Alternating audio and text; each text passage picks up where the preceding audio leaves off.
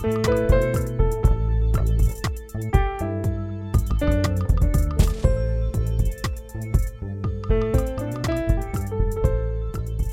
everyone. I am Chris Hyams, CEO of Indeed, and welcome to the next episode of Here to Help.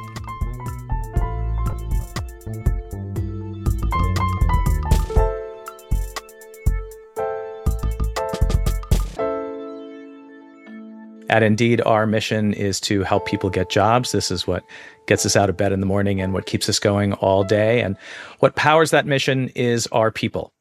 And most weeks, here to help is a look at how experience, strength, and hope inspires people to want to help others. But once a month, we bring in a guest from the outside to help shed some new light on what it is that makes people tick. And I'm very excited to introduce our special guest for today's episode, whose work centers on how we learn and how we think. Annie Murphy Paul is an acclaimed science writer whose work has appeared in the New York Times, the Boston Globe, Scientific American, Slate, Time Magazine, and the Best American Science Writing, among many other publications. She is a best selling author of several books, the most recent of which is The Extended Mind The Power of Thinking Outside the Brain. Her work has radical implications not just for how we think about ourselves, but for policy, for architecture, education, community, the economy, and notably for, indeed, jobs. Annie, thank you so much for joining me today. Thanks so much for inviting me on, Chris. I'm really pleased to be here. Let's start where we always start these conversations by asking, "How are you doing today?" Uh, I'm doing I'm doing really well actually. I just came back from a spring break trip with my two sons to Florida. We had a great time. We rented a convertible. And when we got back to Connecticut where I live, the spring had kind of started while we were gone. So, I'm feeling pretty good today. Fantastic. Well, um, Let's start with just an overview at a high level of your work. So, uh, you're a science writer. You are the author of three best-selling books: "The Cult of Personality Testing," "Origins," and most recently, "The Extended Mind." How would you explain the focus of your work and what interests you? Yeah, well, you know, I think it might seem um, at first glance like my three books are unrelated or on on very different topics, and they are. But in my mind, they're really all about the same thing, which is this question that has always deeply interested me. Um, I think the way best way to put it is why do we become the people we are? You know, how is it that we become um, the human beings that we are today? And with that first book about personality testing, um, I wanted to challenge one of our culture's most, um, you know, popular and common kind of um, uh, answers to that question, which is personality. We are we are what our personality is, and in, and in fact, we can measure and we can test and measure that personality. Um, and I was skeptical of that idea to start with, but I, I you know approached it with an open mind. Um, it ended up the book ended up being a cultural history and scientific critique of personality testing. It, it did uh, give personality testing a hard time in the sense that uh, I think most of these tests are not valid uh, measures of of anything much. Um, but I also found it extremely interesting that the history of of who created these personality tests, how they were shaped by their own times, their own generation, um, and how their personalities, in a sense, were. Um, oh gosh, sorry, meant to turn off that that uh, that notification. Um, how their own personalities shape the tests that they that they um, that they created for others. Um, the, my second book, Origins, is a hist- is a um, is about the science of prenatal influences, um, and that too was a, a, an attempt to look at. Um, it, it was an attempt to be a sort of fresh take on this nature nurture question. You know, that's another way of looking at how do we become the people that we are? Is it nature? Is it nurture? Um, that's been a debate that's been going on for a long time. It seemed to me that um, between that moment of conception, um, when the genetic blueprint gets laid down, you know, nature, uh, and the moment of birth, when we imagine that nurture, parenting starts happening, there were these nine very consequential months um, that we hadn't really paid enough attention to. And so that book was about a, a, a field called the fetal origins of health and disease that argues that um, many of our the conditions that afflict us later in life uh, have their start in in the nine months uh, in the womb. so then the, my most recent book, again, I think, um, takes on some of the assumptions of our culture about why we are the way we are. Um, you know, our culture tells us that intelligence is like a lump of stuff that's sealed inside our heads, that it's it's fixed, it's innate, it's measurable, it's rankable. Um, whereas the extended mind argues that our thinking processes and therefore our intelligence is something more like a, a quantity that's uh, dynamically assembled moment to moment from the raw materials that we have available in our environment. So that to me was um, a really intriguing idea, and it's one that um, became the the kernel of this latest book. Great. So let's dive into the extended mind, and um, and I recognize that it takes an entire book to really cover all of the topics here. But can we start at the highest level with just this idea of the extended mind? What is what is that principle and that that metaphor there? Sure. So the the theory of the extended mind, I borrowed that actually from. It's not my idea. I borrowed it from two philosophers, uh, Andy Clark and David Chalmers. They wrote an article in 1998 uh, in, a, in, published in a philosophy journal um, that introduced the idea of the extended mind. And their first, uh, the first, very first line of that article, when I when I read this article many years later, many years after it was published, um, the first line grabbed me right away, um, and that line was um, where does the mind stop and the rest of the world begin? And that was a provocative question to me, in part because it would seem to have a conventional answer, an obvious answer. You know, the, the mind stops at the skull. The mind is identical with the brain. Uh, but Clark and Chalmers were saying, we're arguing, no, that's not the case, that actually the mind extends beyond the skull. It extends uh, into the rest of our bodies. It extends into our physical environment. It extends into our relationships with other people. And um, what they focused on most intently in that article was it extends into our devices, our technologies, our tools. And we actually um, offload our some of our mental functions onto these extraneural outside the brain resources. And when we do that skillfully and intentionally we can actually think better. Um, so that that um, that's where that idea came from. And and uh, I'd be happy to elaborate more on it but that's that's the basic idea yeah, so I think I think we're probably going to take the next thirty minutes just trying to unpack that that first idea. Uh, let's start with uh, with a book, uh, a story that you tell in the book about an event that occurred in, in 1946 at the Moore School of Electrical Engineering, and if you can just share that story and and what you identify as the implication of how we understand ourselves or think about ourselves. Yeah, so that that was. Um, that event that I write about in the book is was uh, really the introduction of the very first computer. And when we think of computers now, we think of our compact laptops, but this was a gigantic room-sized computer called the ENIAC, and um, it it you know compared to today's computers, it couldn't do a whole lot. It could um, carry out um, arith, you know um, mathematical uh, um, equations very quickly, um, and it, it, it could supplement what were then known as computers. They but they were com- human computers. They were teams of of humans who were carrying out these these calculations. Um, so it was a big advance from the point of view of uh, the war effort. Um, but the the you know possibilities for for uh, post war um, development were clearly there as well. Um, so what's so interesting about the creation of of this first computer is that when you look at the news coverage of uh, and and many reporters were invited in to uh, from the the country's major newspapers were invited in to see a demonstration of this amazing uh, new machine. When you look at the news coverage um, of of the ENIAC. Um, all the articles uh, called it an, an, electronic brain, an amazing mechanical brain. You know, they were all call- they were all likening this um, gigantic machine to a brain. Uh, that was the metaphor that they reached for. And what's so interesting is that very quickly that got turned around such that we, uh, meaning American culture, um, American scientists, and then the rest of us, the American public, um, and people all over the world were referring to the brain as a computer. It's like we, you know, human beings created this machine and then we likened ourselves to it. And that's important because um, this brain as computer metaphor has become so pervasive. So, um, you know, it infiltrates our language, it infiltrates our thinking in ways that we're not even always aware of.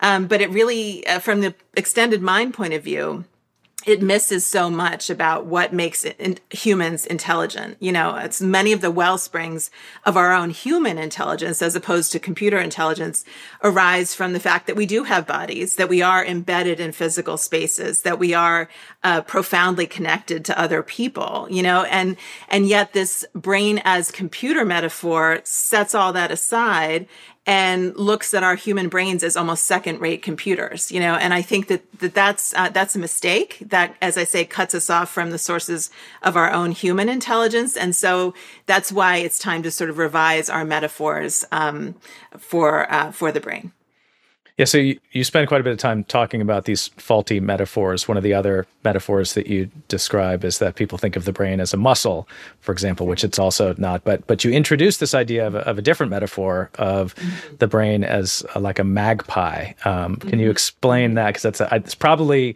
not something that anyone who hasn't heard that before has ever thought about the brain. But how does that help us understand how we actually think? Yeah. Yeah. So, um, what's intriguing about magpies, you know, uh, uh, uh, the species of bird that are related to crows. So, picture a crow, um, a black a black bird. Um, what's what's um, intriguing and interesting about them is that they are well known for taking bits and pieces from their environment, you know, shiny bits and pieces, um, not just uh, twigs and straw, but um, but things like wire and um, coat hangers and eyeglass frames and croquet wickets and chopsticks and anything they can find in their environment. They pick up those bits and pieces and they weave them into their um, into their nests. And so if we're to think of the brain as being like a magpie that moves the focus away from the brain as the sole locus of thinking, this the only place where it happens, and says, no, actually, thinking happens in this gathering and weaving process. The brain is drawing on its the raw materials in its environment, just as the magpie draws on whatever it can find in its environment, and we weave those bits and pieces into our trains of thought, which means one of the many implications of this shift in metaphor means that the quality of the raw materials that the brain has access to now really matters in terms of uh, how well we can think. It's not just a matter of um, what goes on in here, but what goes on out here.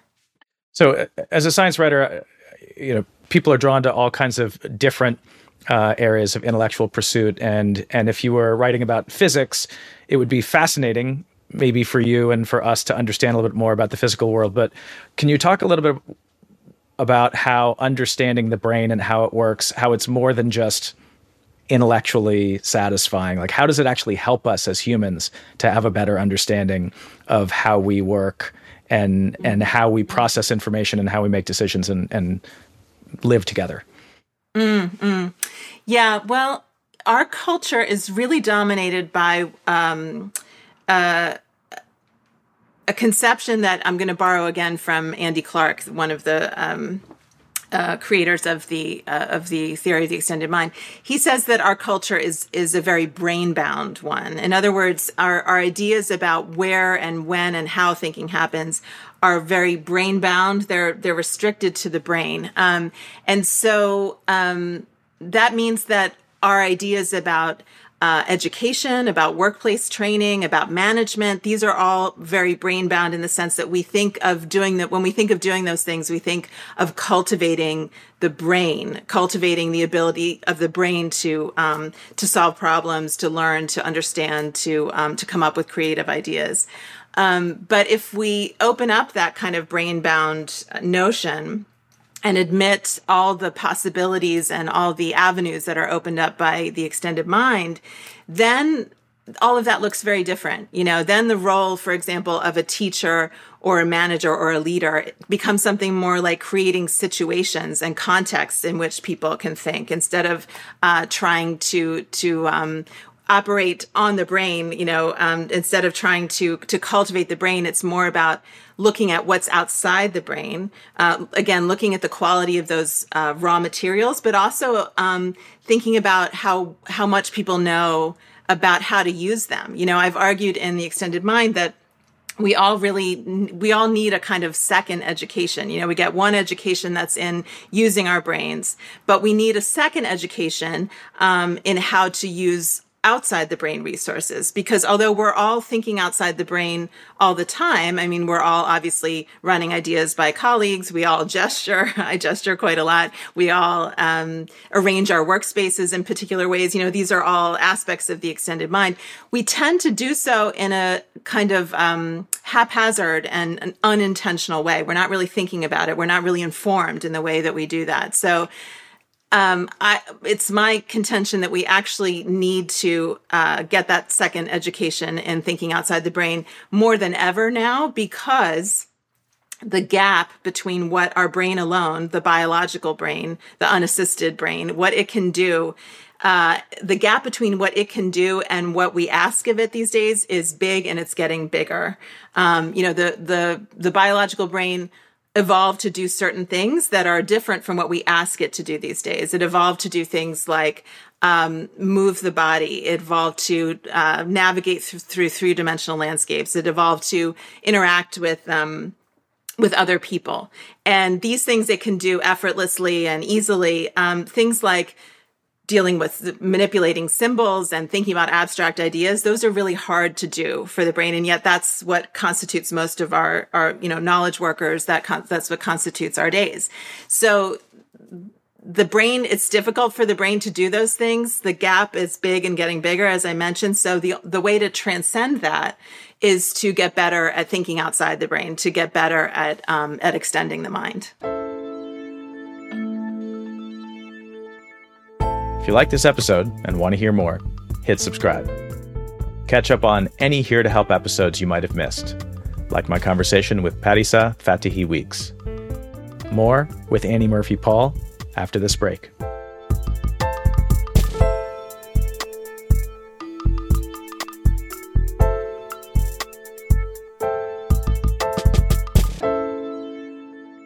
Well, so it's a good um, segue into um, where you spend a lot of your time is just talking about productivity and and creativity, and that's clearly in the in the arena of our mission at Indeed, which is helping people get jobs, and in particular, we spend a lot of time now thinking about the the future of work, and um, so one of the things that you do talk about is using the body to create these contexts uh, to help us think better, and can you talk a little about what you know what we've learned in recent decades about the relationship between you, know, you mentioned hand gestures around bodily movement and cognition Sure. Yeah. You know, and this is uh, another way in which this book ended up, uh, as all my books seem to end up being a kind of cultural critique, you know, because um, our culture tends to separate mind and body, you know, to elevate mind above body and to assume that the body has nothing intelligent to add to our thinking processes. But research in uh, a field known as embodied cognition is is um, demonstrating that that's very much not the case. Um, before I talk about gestures and movement, I think I'll just mention um, one other uh, one additional really interesting aspect of thinking with the body, which is interoception. Um, that is um, a sort of fancy scientific word for our capacity to tune into our internal signals and cues. Um, that's something that we don't do very often during our really busy days. We're so focused on all the um, all the stimuli coming at us uh, from the a- external world. It's easy to re- forget that we have this internal world as well, where the signals are quite a bit more, you know, quiet and subtle, but they're always there, that flow of internal signals. And those uh, internal cues and signals actually carry a lot of wisdom, a lot of stored experience um, that we miss out on if we if we're not tuned in to our um, our interoceptive sense. So that's one way in which uh, the body can guide our thinking. Another is, as I mentioned, gesture. Um, gesture if we think about it at all, we tend to think of it as a kind of clumsy add-on to uh, verbal expression. You know, we tend to elevate the importance of of verbal expression in our culture and to assume that our, our hands don't really have much to say except as maybe to emphasize, you know, or to communicate with other people, which they certainly do. But what's interesting uh, about the the research on gesture is that uh, our own gestures are actually part of our own thinking process as well. And in fact, far from being a kind of tag along to verbal language, it's usually the case that our gestures are a few milliseconds ahead of where um, our verbal expression is. Um, and when people are inhibited from gesturing, their speech is less fluid, their thinking is less cogent, they're less able to explain complicated concepts or solve problems. So um, you could really think of our gestures as making this loop between uh, our brains and and our hands, and that loop is where a lot of um, good thinking happens. Um, the last thing I'll just mention, Chris, is um, the importance of movement uh, to thinking. And again, like our culture has this idea that if you really want to do serious thinking, real thinking, then you sit down and you're still, you know, until you get it done. Um, and that can be, uh, it can be a very frustrating prescription. I'm thinking especially for, for students and young people, but it's also not very effective. Um, you know, human intelligence evolved, um, in the crucible of, of movement, really. You know, when you think about um, the kind of activities that our forebears engaged in, like foraging and hunting, those were cognitively complex and they were physically demanding at the same time. So, um, movement and thinking, far from being separated, have always been really intricately interwoven in human evolutionary history. And it's still the case that um, movement helps us think in a number of ways in terms of keeping us alert and energized. Um, in terms of uh, expressing some some uh, concepts and ideas that are hard to um, hard to capture in words, um, and then also in terms of bringing people together. You know, it's there's lovely research that shows that when people um, walk together, they fall into a kind of synchronized rhythm, and that helps to um, create a sort of common mindset that allows them to cooperate and um, and collaborate together more easily. So uh, it's my view that we should be looking uh, at every every chance we get to incorporate movement into our workday rather than say you know again separating it and saving say your your gym workout for after work. We should be building movement breaks into into the workday itself. Yeah so you you start uh, the book actually talking about taking a walk and and and just this idea of of taking a break from from work which we think of as not productive but that it actually could be an essential aspect of productivity. And, and I kind of wanted to maybe try to to to bring in something else which might or might not work. And so so tell me if I'm if I'm um, missing something here. But uh, so for example during the pandemic my my wife and I had both been New York Times crossword puzzle fans for many years. And when the pandemic started we were suddenly at home every single night in the same bed every single night, which which we hadn't been for many years from all this travel. So we started doing the, the Times crossword puzzle together. Uh, I think we're on uh, day 680 uh, of our streak right now of doing it every single day. One of the things that's clear, if you're anyone that does the the Times crossword puzzle, is that puzzles get harder throughout the week. Um, Saturdays are are the hardest ones, and almost always on Saturday we don't finish in one sitting. And this Saturday we were we were working on it. We got through the southwest corner was just brutal, and it was a whole bunch of just facts that you either knew or you didn't know. There was no way we were going to get it. We set it aside. We came back three hours later, and in five minutes it was done.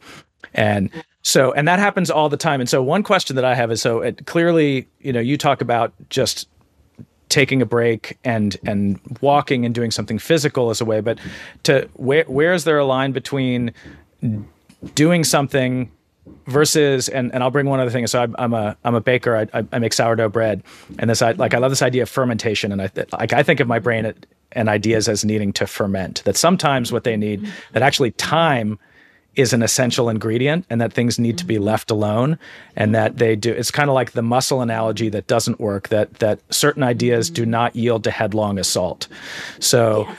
so so what is what is the relationship i guess between between movement but also actually just leaving things alone and coming back to them and how does that all yeah, I'm glad you mentioned um, that um, brain as muscle metaphor again, because I think that's where we go wrong a lot of times. We there's this uh, you know, wonderful idea of the growth mindset introduced by Carol Dweck, the, the Stanford psychologist. It suggests that the brain is like a muscle, and the more we exercise it, the stronger it gets, the smarter we get. Um, and that's a, it's a very hopeful and optimistic concept, and and um, one that's helpful to a lot of people. Um, but I do want to suggest that it's limited in the in the sense that we're still it's still it's still neurocentric. It's still saying it's still really only allowing the brain a role to play, um, and it can give people the idea that um, you know to to get something done again you just you kind of have to sit there and work your brain until it um, it produces the results that you want and this often leads to frustration to um, to kind of an impasse, you know, like when you couldn't finish the puzzle. Um, and so that's where I think the extended mind can come in and, and make a few a few suggestions. One is that often changing the context um, is more useful than sort of a top down, you know, trying to influence your brain uh, directly, it's it's more effective to kind of change what's around you. Um, you may have you and your wife may have come back to um, to that crossword puzzle in a different state, a different physical state, a different emotional or psychological state that made it easier for you to solve the problem. I think there was also probably some uh, activity by what's known as the default network, which is um, the part of the brain that's kind of um, that takes over when we're not intently focused on on one thing. Um, and so you you you guys start you know you started the process um, of, of, rumination and, and reflection um, in your first go round with the, with the crossword puzzle. And even as you went off and did other things your brain was your brains were sort of working still to um to to solve those puzzles. And so when you sat back down you know it's it seems miraculous but really um I think that's the trick is sort of working with the brain as it is rather than imposing ideas about how the brain should work. You know, we've got to work with this, the, the brain as it is, which is this limited, quirky, idiosyncratic, biological organ that evolved in certain ways. That's what we've got. That's what we've, what we've all got. You know, it's not, this isn't a question of smart individual differences, smarter, not so smart. It's this, these are universal, um, characteristics and universal limits of the human brain and and the extended mind i think is very wise in terms of working with the brain and the and the rest of us um, as we are it's very wise in terms of understanding our nature as human beings hmm. We'll come back a little later. Just, but even that concept of of smart versus not so smart, we have a mm-hmm. we have a way that we think to measure that which could be academically or performance at work. But given everything else that you're talking about, there's a whole bunch of other factors that could play into that that could give certain people advantages or, or disadvantages. Um, so I, I want to get back to I, I, think you mentioned this earlier, but one of the things that you you talk about is this idea of offloading and and the role mm-hmm. that place, and that's another one that I was explaining to my wife this weekend, and she got super excited because she is. Um, she is a sort of spatial thinker. So she her her desk for 20 years in our old home was the dining room table and she just always had to have she's a writer and she's she's currently in graduate school right now. She has to have all of her things laid out in very specific piles. She was a, she was a librarian, she was a cataloger for many years and so she thinks in terms of visual organization. Um, and and then uh, in in her office now she has her desk is just a 12 foot long board where she has oh, wow. all these things laid and she just needs and so when i was when i was reading this i was i was telling her and she got super excited about this idea that she mm-hmm. wasn't just being strange that this is actually it, it works for her so can you can you talk about offloading what what is offloading and how does that help us yeah, Chris, it sounds like your wife is way ahead of everybody. She's already she's already there. Um, yeah, so uh, cognitive offloading is this idea that um, rather than keep ideas and, and pieces of information inside our heads.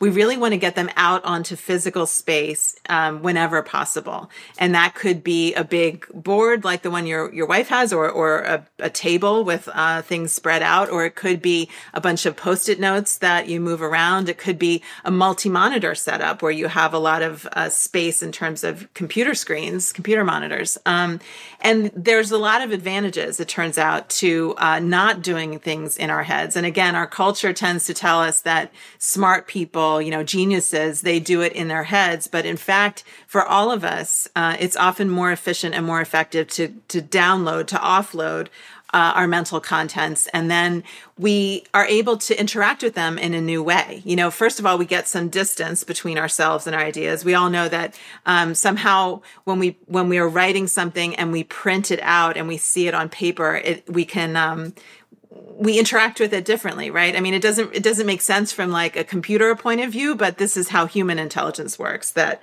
um, the context in which we encounter information really matters for our thinking. Um, when we engage in cognitive offloading and we we um, turn uh, object uh, uh, turn ideas and pieces of information into objects that we can manipulate like post-it notes and i am a prolific post-it note user. Um, that's another way that we're drawing on what is easy and effortless for the brain this kind of physical manipula- this manipulation of physical objects rather than again keeping ideas in this abstract form that is difficult for the the brain to keep track of. I mean, for one thing, when we keep everything in our head, there's some amount of mental bandwidth that's being absorbed just in terms of just in uh, that's being eaten up just by kind of keeping those things in mind, you know. And we we when we set down that burden, when we put um, ideas and information um, into physical form, then we free up bandwidth to to think in in sort of higher ways, in more imaginative ways,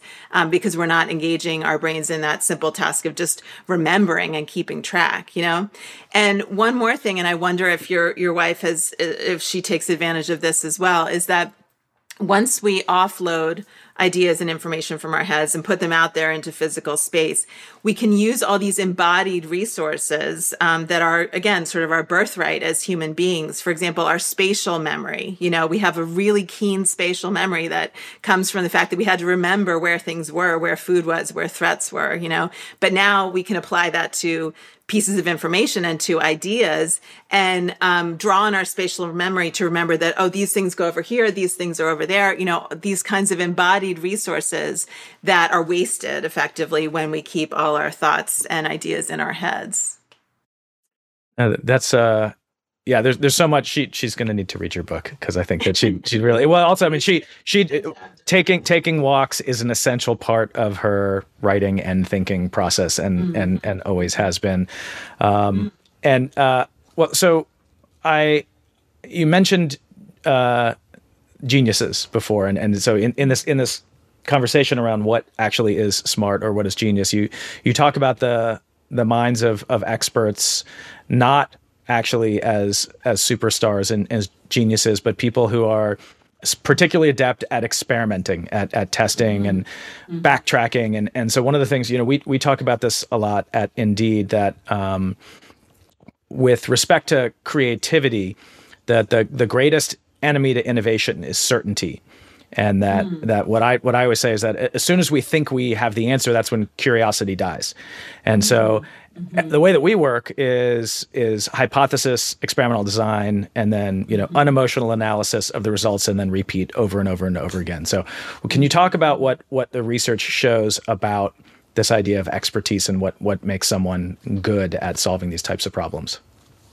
Yeah, yeah. I think this this is another kind of misconception. that the the book addresses another kind of misconception we have about what makes for a smart person, an expert, a genius. And we have this idea again that um, a genius does it in their heads. You know that um, like chess masters who can can play out whole games in their heads, or memory champions who can remember you know all the digits of pi or something, um, and and and keep track of them in their heads. Um, but in fact, in the in the real world, you know, experts are often the people who know how to think outside the brain. They're the experts are more likely to involve their bodies in their thinking. They're more likely to use space. Um, in the way some of the ways that your your wife was uh, that you were describing your wife does they're more likely to draw on the social resources that are available to them um, and i think it's it's actually uh, given that that is what experts do, that's a, good reason to incorporate training or education in thinking outside the brain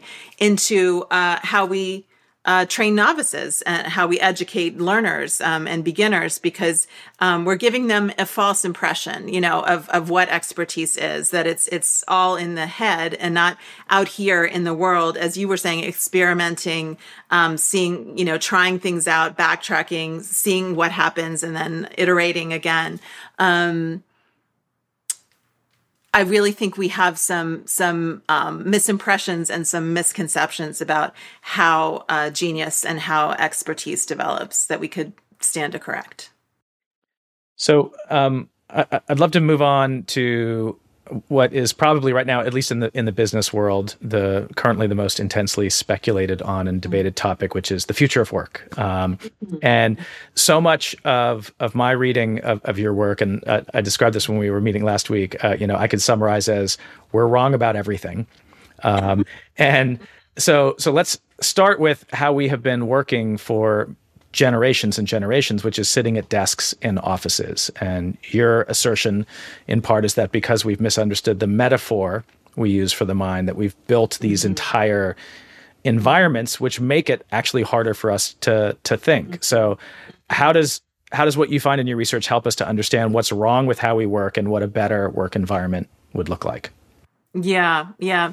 Well, you know, I, the the pandemic has obviously been a, a huge tragedy. I think it's also um, potentially an opportunity to re-examine the ways that we were working, whether they were really effective, and if not, uh, how might we reinvent the workplace? We have this really unusual opportunity to do that. Um, you know, and uh, uh um, if if the pandemic brings about the end of the open office, I think that will be that will actually be, that will be a blessing. Um, you know, I write. Uh, I, there's quite a, a, a, long section in my book about. Um, the the particular hell that that is the open office and why it's so um, opposed to um, all the ways in which again we're wired as biological creatures um, uh, why why it gets in the way of the kind of complex cognition that um, that most of us need to be doing in our in our daily work lives. You know, the open office is full of um, exactly the kind of stimuli that distract us most, and we are um, by nature distractible creatures because a distraction could have meant a, a, an opportunity or a threat. So we're really we're really wired to be distracted, and this is another way in which I think we blame ourselves. Um, we we see uh, an individual failing when really it's it's that our our workplace practices and settings are not supporting the way the brain really operates. So, you know, and more than that, the open office is full again of exactly the kind of stimuli that's most distracting. You know, social stimuli. We're we're incredibly social species. We're attuned to what other people are saying. We there's interesting research that suggests that it's especially distracting to hear just one half of a conversation, like if someone's on the phone, because uh, it's in uh, the the nature of the brain that we're always predicting what will come next, and it's harder to predict when um, we're only hearing one half of the conversation. So we, it's it's uh, it uses up uh, you know a lot of mental bandwidth to have all these conversations or half conversations going on around us. Um, so you know now and then of course there's um, the question of of working at home, which um, and how we balance that with coming into the office, which I know a lot of uh, workplace managers and leaders are wrestling with right now. And one idea that I find particularly useful in that regard is this concept of um, uh, of intermittent collaboration, and that this is re- this research finds that we we don't do our best thinking when we're isolated and on our own all the time, but we also don't do our best thinking when we're in constant collaboration and constant contact with other people. Instead, we we get our freshest ideas and our our most effective solutions when we oscillate between those two uh, ways of working and thinking. You know, this deep, deep work, this sort of protected, um, this uh, work time that's protected from social influence, um, but then also this kind of intensive um, collaboration with other people when we can move back and forth between those two ways of working. And so then I think the question becomes how do we create spaces and how do we create social practices that support those two very distinct kind of wor- uh, ways of working? I think it's possible that, um, you know, our new kind of hybrid arrangements might support this um, intermittent collaboration model really well. If our if our home, our time working at home became that kind of protected space, if we can do that, if we can, you know, pr- wall people off a bit from all the distractions that are coming at them from from their jobs, um, and then turn the office into a space that is really um, conducive to that kind of um, very intensive collaboration, I think we might be able to get the best of both worlds that way. And for for full disclosure, so Indeed has had only open offices since the since the day the company started. I've never had no one has an office, um, and, and, then well, you've, you've, done pretty well. And then we've spent the last two years completely isolated at home. So we've it sounds like we've been doing uh-huh. everything totally wrong. So the I guess the good news is it's all uh, uphill from here, um, but we are like a lot of people really thinking about what what is an office for right now? And so there's a, a, a, whole bunch of research that points very clearly in the in the the struggle between uh, people wanting people to come back to an office and and people not wanting to come back to an office is that mm-hmm. there's a big disconnect between what what management wants, which by and large, when you read the surveys, is they want people to come back to the office for quote productivity. And when you mm-hmm. ask employees what they want out of an office experience, it's connection. And so the difference between those two is actually going to be the source of a huge amount of trouble when people are being asked to come back to an office for for different reasons. But I guess that this is it's a huge opportunity for us to rethink as we're bringing people back, as everyone else is, um, mm-hmm. what what that looks like. And so one thing though that comes out of that, and it's very clear from what we saw during the pandemic, is that different people definitely have different styles. For some people, mm-hmm. they're would describe themselves as extroverts. They need connection on a regular basis, and they felt on top of global pandemic and social unrest and everything else, they felt really isolated. For some other people, this was kind of a dream come true. They really just wanted to be able to to to, to think and not be bothered. Mm-hmm. And so, one of the things you you, talk about this idea of uh, extension inequality, and mm-hmm. that um, that you know the structure of our society is based on these assumptions that some people can think more intelligently than, than others. And maybe that's not true but people think differently. How, can you talk about that that concept a little bit? And how does that maybe play into how we would think about what workplaces um, could be designed like Yes, yeah. Thanks for asking about that, Chris, because I, I do think that's a really um, that's a really important idea. And just to go back for a moment to your your point about individual differences in in how people responded to the changes um, induced by the pandemic, I do think that the the finding in the research that kind of bridges that um, those two very disparate reactions uh, responses is the finding that people think best when they're in spaces where they feel empowered and they feel in control you know and that if, if there is a sense in which many um, employees don't want to return to the office, I think we have to ask why. Maybe the office the office was not serving them.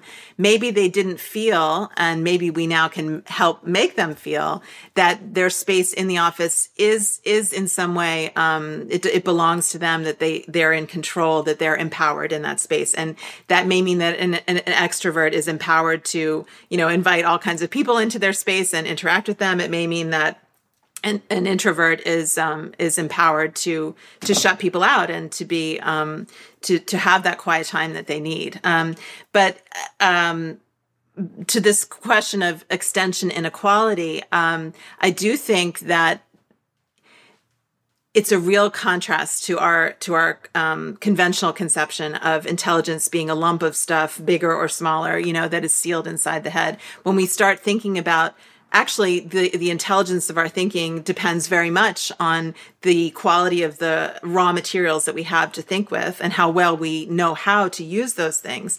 Then as i say the quality of of those raw materials and um, what people know about how to use them become instrumental you know uh, constitutive of of people's ability to think intelligently. And I think once you start thinking about extension inequality, you you it's it's hard not to um, come to the conclusion that um, the raw materials for thinking are in no way distributed equitably in our society. You know, starting with what we were just talking about, how many workers have have control and an empowering sense of of um, of control over over where they work. You know, not as many as we would like. How many people uh, in the workplace have freedom to move their bodies around? How many people in the workplace have access to green spaces, to um, to well designed um, beautiful spaces. You know, it, it, should be all of us, but it's not. How many people have access to um, to caring mentors, you know, or um, ambitious and driven and inspiring peers? You know, all of these things really matter for how well we can think, and we should be incorporating. Um, the fact of extension inequality into the way that we assess people, into the way that we understand people's challenges and people's strengths. So at the at the very end of of the book, you tell the story about Joshua Aronson, um, who happens to be from from Austin, where where I am, um, and his idea of the the stereotype threat study. Um, can you talk about how that study helps us understand, as as you um, lay out in the very end of the book, that the extended mind might lead us to embrace the extended heart? Yeah, yeah. So I, I do love the story about uh, Joshua Aronson, uh, who that I tell in the book that he, he, when he was in graduate school, he had a very imposing and very intimidating uh, graduate advisor. And Josh said that um, whenever he was in the presence of this very um, intimidating professor, his own IQ would drop by twenty points. And I, I love that story because I think we all have had that experience. And um, uh, Josh was saying this is, you know, this we might call this a kind of situational intelligence. Like we, the idea that we have one IQ score that is the same all, at all times in every place just doesn't track with our own experience that we can be really intelligent in some situations and really stupid in others, you know? So that really argues for the creation of smart situations, you know, um, intelligent situations that support our ability to think well. Um, and one and and then uh, so that was in graduate school and, and joshua aronson went on to uh, with claude steele come up with this um, very important um, landmark kind of idea in psychology and social psychology stereotype threat which is the idea that um, people who are members of group that are, groups that are negatively stereotyped um, are, are, they're aware of these stereotypes. You know, they're they're um, they're they become almost hyper vigilant, kind of looking for cues that tell them that others are are judging them in this um, this stereotyped and prejudiced way, and that actually that monitoring and that that anxiety um, uses up a fair amount of mental bandwidth in itself and ends up diminishing um, the um, the performance of people who are subject to stereotype threats. So that um, there's so many ways to go with that, but it, one in particular that has special relevance for the extended mind is um, is that psychologists have started to talk about not just prejudiced people, like prejudice inside people's minds, but actually prejudiced places that often, um, you know, these stereotypes um, and these messages about groups of people are embedded in the spaces that we um, that we occupy, schools and workplaces and other other public spaces. Um, so we need to be really attuned to whether there are cues of, of identity and belonging represented um, in people's in the spaces where people do their thinking, because those kinds of cues send a really important message about whether you'll succeed in this place, whether um, you'll be welcome in this place. And um, I think that's a, a, different way of thinking about stereotyping and prejudice than we than we traditionally have had Could keep talking about this for a very long time, but we have to wrap up. So I, I, I, always start with the the question of how are you doing, and I always end with the same question, which is um, when you look through the lens of, of the last couple of years and all of mm-hmm. What we've collectively been through, is there anything from that experience that has left you with some optimism for the future? Yes, um, there is, and I think that. Um, the you know the pandemic and the way that it cut us off from many of the mental extensions that help us to think um, prince you know most significantly in-person interaction with other people but also it cut many of us off from our the physical workspace from our offices which might have been arranged in ways that helped help us think. Um, it even in some ways cut us off from our bodies. I know many of us felt like we were hour after hour sitting you know n- feeling like like a, a, a, head in a box you know like a brain in a vat um, after in, being in zoom meeting after zoom meeting um, and i think we many of of us felt that we were not thinking at our best during the pandemic. And I think it, it helped the fact that we were cut off from many of these mental extensions that in normal times help us think. I think that that helped to make the extended mind more visible than it was before. Um, it helped to make the extra neural resources that uh, assist our thinking. Um, it helped us recognize how very important they are. And now as we um, kind of um, approach something you know something like normal we can um, we can welcome those mental extensions back into our lives and also think in a really intentional and skillful way about um, how to use them um, to to enhance our thinking even more well annie thank you so much for joining me today and for sharing this uh, amazing work. And um, thank you for everything you do to help uh, us as a species understand a little bit better how it is that we uh, we think and learn. Thank you, thank you, Chris. This has really been fun.